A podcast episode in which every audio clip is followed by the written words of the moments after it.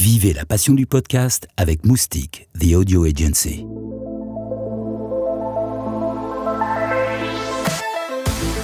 Ouvrez grand vos oreilles. Ombline Degerman, journaliste du Paris Podcast Festival, a posé une question qui fâche.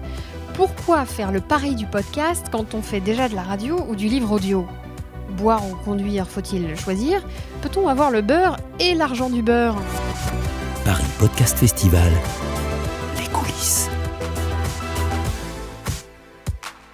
Radio France ou encore Audible ont choisi d'investir dans le podcast natif, en plus des contenus qu'ils proposent déjà et qui ont fait leur succès. Alors pourquoi faire ce pari? Pour Laurent Frisch, directeur du numérique et de la production média globale chez Radio France, radio et podcast ne vont plus l'un sans l'autre.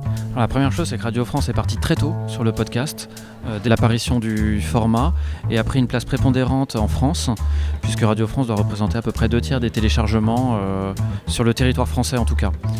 Donc on ne veut pas s'arrêter là, on veut continuer de développer le podcast, mais à vrai dire, on se rend compte en écoutant ce qu'on produit qu'in fine, une très bonne façon de produire du podcast, c'est aussi de faire de la radio. Donc ça, on l'accentue, on continue de faire de la bonne radio et c'est la, chose, euh, c'est la chose essentielle. La deuxième dimension dans notre démarche, c'est qu'on veut produire des formats qui naissent sur le web, qui auront peut-être un avenir à la radio ensuite, mais sans qu'on le prédestine à cela. Donc on a commencé il y a un peu plus d'un an euh, sur France Culture, sur France Inter. On l'a fait aussi plus modestement sur France Bleu et sur France Info. Et ça a démarré déjà très fortement cette année. Audible, contenu pour sa diffusion de livres audio, a décidé d'être sponsor de la création de podcasts natifs en France. Pour Constance Tipoula, directrice générale France d'Audible, tout est dans le récit. Donc nous sommes spécialisés dans la distribution et la production des contenus d'audio parlé et on est toujours à la recherche d'innovation. Et du coup, le podcast natif en France ça représente un grand vecteur d'innovation dans la méthode euh, euh, de narrer des récits, euh, de créer des contenus.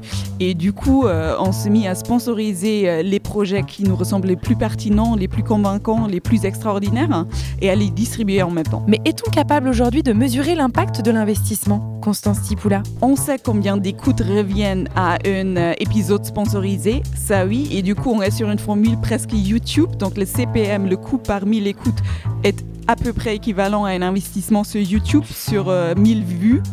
Euh, c'est assez intéressant, donc c'est plutôt cher. hein. Euh, par contre, la qualité de l'audience est là et euh, du coup, euh, ça vaut le coup. Malgré cette difficulté à mesurer l'écho de leur investissement, ces acteurs majeurs du contenu audio sont convaincus que leur pari sera payant. Paris Podcast Festival, c'est pas de la radio, c'est du podcast.